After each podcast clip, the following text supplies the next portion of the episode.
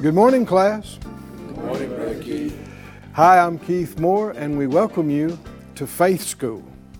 Faith School's the place where our spirit is fed, where our faith grows stronger, and where we learn how to be overcomers. That is God's will, and His Spirit being greater than anything that can come against you, it is always possible to overcome. It's always possible to triumph. Now, there will be things, feelings, circumstances, contradictions that'll tell you you won't be able to overcome certain times, certain things. But in God, all things are possible. It's always possible to overcome.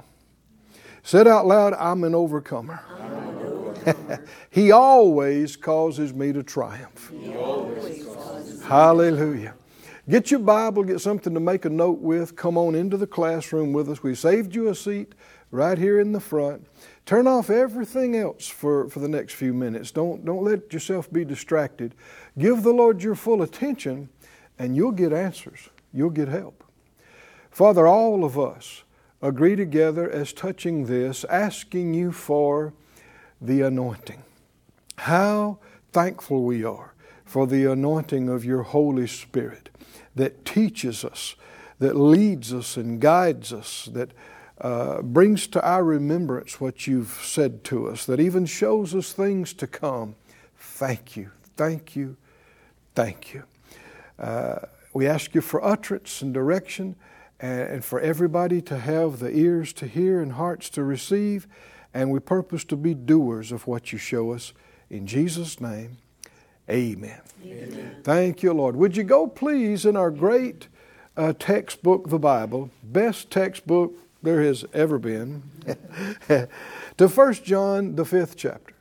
First John chapter five. For um, the past couple of weeks, we've been on this subject we're calling uh, faith that overcomes. Are we talking about over, overcoming faith? Faith that overcomes. And, and it is found in this passage here in First John five in verse one. He said, whosoever believes that Jesus is the Christ is born of God. And everyone that loves him that begat loves him that is begotten of him.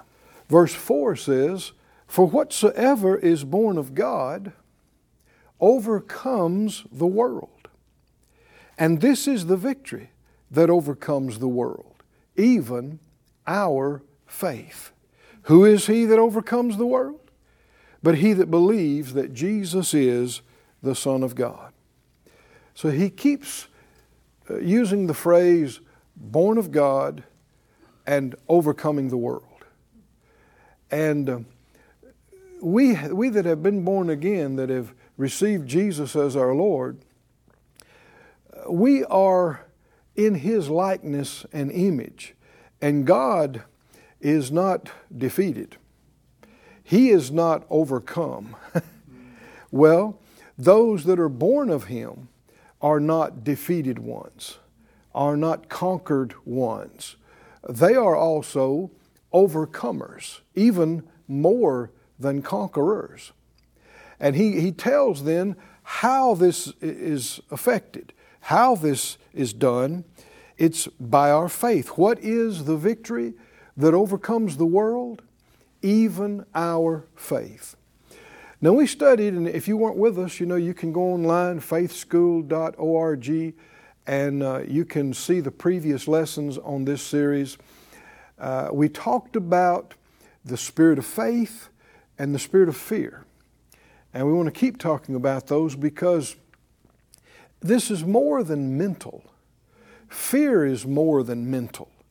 Faith is more than mental. Uh, Romans ten, go ahead and turn there if you will.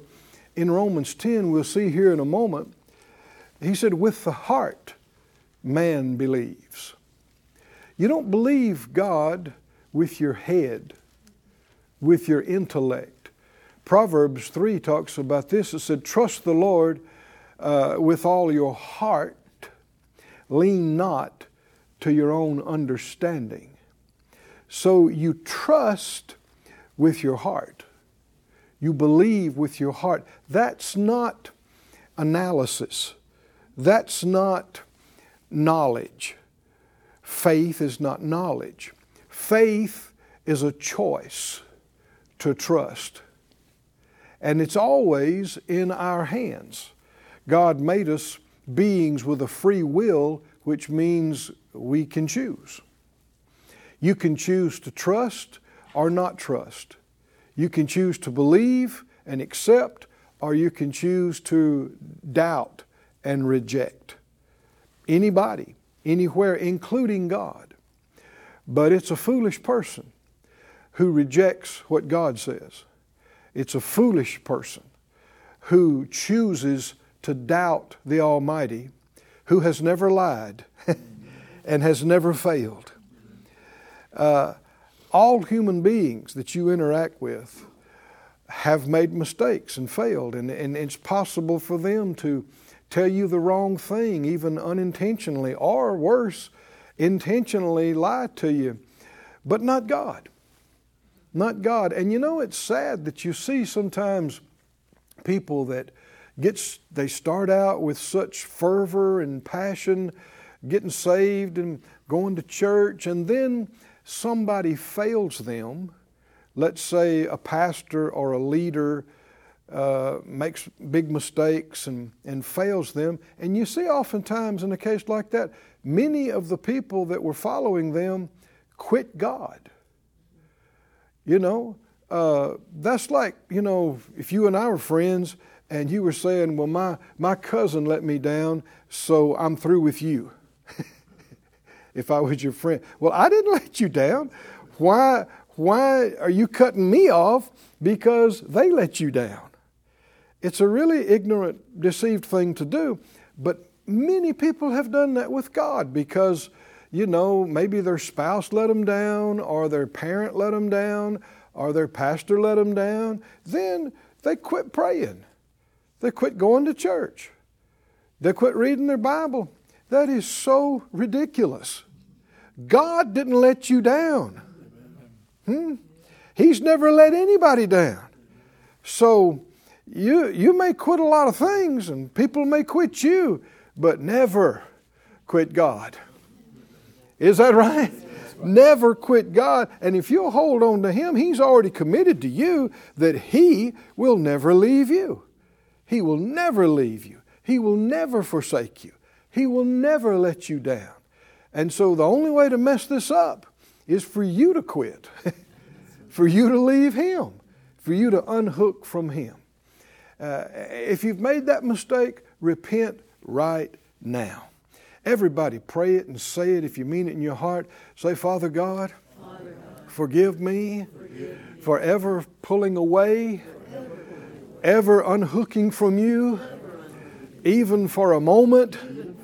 I know you have not let me down. You have never let me down, and you never will. So I say, I trust you. I will stay with you from now on. Hallelujah. From now on, from now on, I'm staying hooked. I'm staying connected. Remember the scripture said, draw, the Lord said, draw near unto me and I'll draw near to you. Drawing close. If, well, what if you pull away? Well, you're telling Him, I don't want to talk to you. I don't want to be around you. No, draw near, draw near, and watch His presence come even closer and manifest to you. Look in Romans ten, if you would. As we were uh, mentioning, he's talking about being born of God, being born again. And that's the one who's an overcomer by their faith. He said, Romans ten thirteen, for whosoever shall call upon the name of the Lord shall be saved. How then shall they call on him in whom they've not believed? How shall they believe in him of whom they've not heard? How shall they hear without a preacher? And how shall they preach except they be sent? As it is written, how beautiful are the feet of them that preach or proclaim the gospel of peace and bring glad tidings of good things. You, you can't be born of God unless you call on the Lord and confess Jesus. The previous verses that's there said, uh, believe in your heart that God raised him from the dead, confess with your mouth Jesus is Lord. That is calling on him, that is acting on, you, that's not going to happen unless you uh, believe something. And you're not going to believe something that you've never heard. And you can't hear something that wasn't preached to you and, and taught to you. And anointed teaching and preaching can, can occur unless someone is called and sent. But then he says, uh, how beautiful are the feet of them that proclaim the good news of peace. There's no salvation apart from the gospel. You cannot be saved without hearing the gospel. And here he calls the gospel glad tidings of good things. Uh, some, uh, like we mentioned before, have thought that just talking about coming judgment was the gospel. You know, uh, telling people you're sinners and Uh, if you don't get saved, you're going to hell and you're going to be judged. And that's not good news, is it? Does that sound like glad tidings of good things? That's not the gospel. Somebody says, well, it's the truth. You know, for one thing, ministers are not just called to give the truth. We're told to speak the truth in love. Now that makes a difference. I've heard preachers say, well, if they don't like the way I serve it up, that's their problem. It's just my, my job to tell them the truth and just live it where it is. No, no, dear, no. The job is love. Amen. Speaking the truth in love. And you know, we're called fishers of men. And I think sometimes people, that you know, they cast their line and just slap it on top of the fish's head, whap, and go, bite it, bite it. Well, that makes the fish run away. No, you want to make it appealing. The proverb says, the sweetness of the lips increases learning. It matters how you present something. You know, uh, God's Word is also spiritual food. And so even with uh, uh, food, plating and presentation makes a difference, yes. Right? As to how appealing something is, how desirable it is, or whether it's just all conglomerated together, somebody just slaps something on a platter and go, here. And you're like, yeah. Let me look at this a minute. We are to do things in a pleasant way, a kind way, and you will do it that way if you care about people. If you care about them, whether they receive or not, whether they understand it or not. And realizing that as ministers, we're in a at a spot of development, you know, um, realizing that, you know, I can improve upon uh, how I've ministered that in times past. I can be kinder. I can be smarter about it. I, uh, many times I've prayed, Lord, help me not to say and do things that are unnecessarily offensive. You know what I mean by that? Uh, you know, now, if the truth offends you, then you're going to be offended. But I don't want it to be because of the way I did it. The, you know, being impatient and being unkind. No, uh, you want to be like the Master. He said, come learn of me. I'm meek and lowly of heart. Jesus is humble and he is kind, so kind. And how many want to be like the Master? You want to, you want to be like him? Then, then you want to be kind. You want to be kind, gentle, uh, wise, and in love. Everybody said out loud, speaking the truth, speaking the truth. In, love, in love may grow up in him. May grow up in him. That's what the scripture says, speaking the truth in love. And so there is no salvation without the gospel. And there is no gospel without uh, the preaching of it, the proclaiming of it. But notice what he says here, verse fifteen, how beautiful are the feet of them that preach the gospel of peace and bring glad tidings of good things. If, if only talking about judgment to come and that people are sinners, if that's not good news, what is the good news? What's the good news? The good news is that Jesus took your sin and he paid the price for it and was judged in your place. Hallelujah. And now God is not holding your mistakes and sins against you.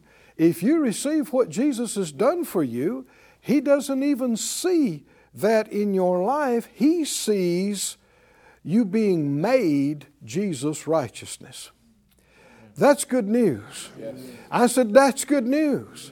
And then, if, if you have been made holy, you didn't earn it, you didn't develop into it, you were made that way by what Jesus has done. Made righteous, made holy, made acceptable, then you are qualified for all of the good things that the obedient get, that the faithful receive. You qualify for them not because of what you've done, but because of what Jesus did for you. All of the good things, what? Like healing, like being filled with the Spirit, like having your needs met. That's good news. I said, that's good news. The Lord said in, in, uh, in Luke four, the scripture said, that Jesus quoted from Isaiah, which is we're going to see in just a moment, the same place here is quoted from, um, how that the Spirit of God was on him to preach the gospel to the poor. Well, what's good news to the poor? Don't have to be poor anymore. What's good news to the lost? You don't have to stay lost. What's good news to the sick? You don't have to stay sick. Huh? What's good news to the broke, to the poor? We already said, your needs can be met. Somebody say good news. Good news. Good news. Now it is almost shocking the lengths religion has gone to to pervert the good news. And it shouldn't be shocking to us because it's the enemy behind it. It is the goodness of God that draws and leads men and women to repentance and to change. So what is it that the enemy is going to want to hide and cover and obscure? He does not want people seeing the goodness of God. He only wants, if people even believe God exists, he only wants them to hear about judgment. He doesn't want them to hear about the kindness of God or the goodness of God. That'll make you want to come to him. That and that and to hear that he's a father and he wants you to have good things in your life, that when people really realize that, it'll make folks want to come to him by the millions. And so the enemy works overtime trying to hide that from the masses or try, and trying to pervert it, and especially having religious people only beat on something that's not good news. But I'm glad to know that the gospel, which is the power of God unto salvation to everybody that believes, is good news. Oh, somebody say the gospel, the gospel. Is, is good news. Good news. Oh, say it again. The gospel, the gospel. Is, is good news. Good news. What's good news to the poor? You can have your needs met, right? You can have your bills paid. What's good news to the sick? Not it might be God's will for you to stay sick. That's not good news. Hmm? People say, well, it could be. No, it's not. And if you'll stay hooked, you'll see it. Because we're not just going to give you one verse. We're going to give you fifty. And then some more. Amen. And if you don't believe the Word, if the Word is not your source, then what is your faith based on? You're just pulling things out of the air. You're just believing things that other people said. That's not based on the Word. No, child of God. Make the Word your standard. The written Word. Your standard, your final authority on every issue. Every issue. He said, how beautiful are the feet of them that preach the gospel of peace and bring glad tidings of good things. He said, but they have not all obeyed the gospel. He brings up the word again, gospel. They've not all obeyed the gospel. So, belief and obedience are connected.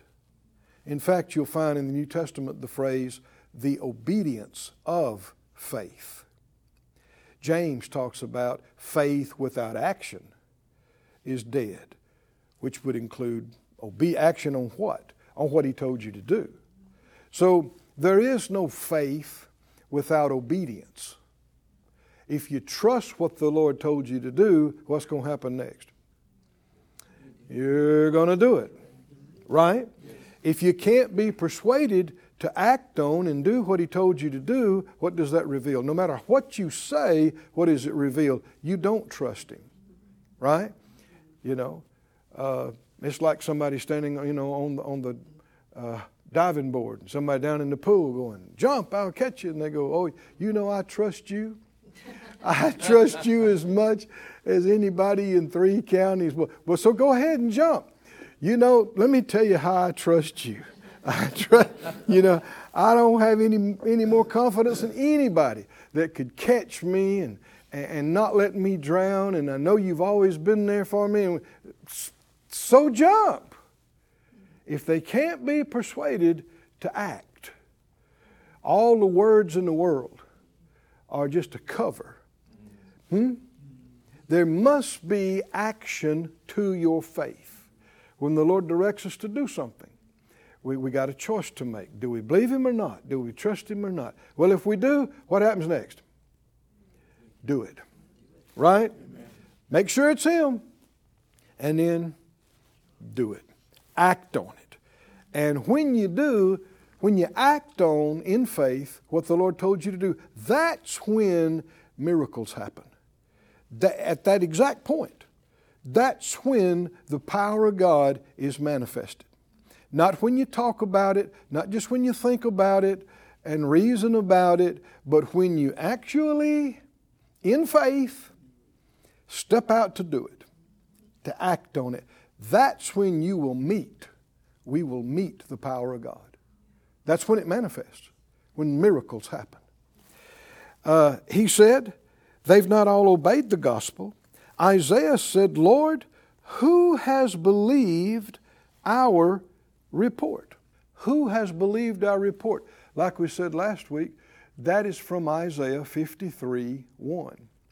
And that's not the entire verse. The rest of it says, and to whom has the arm of the Lord been revealed?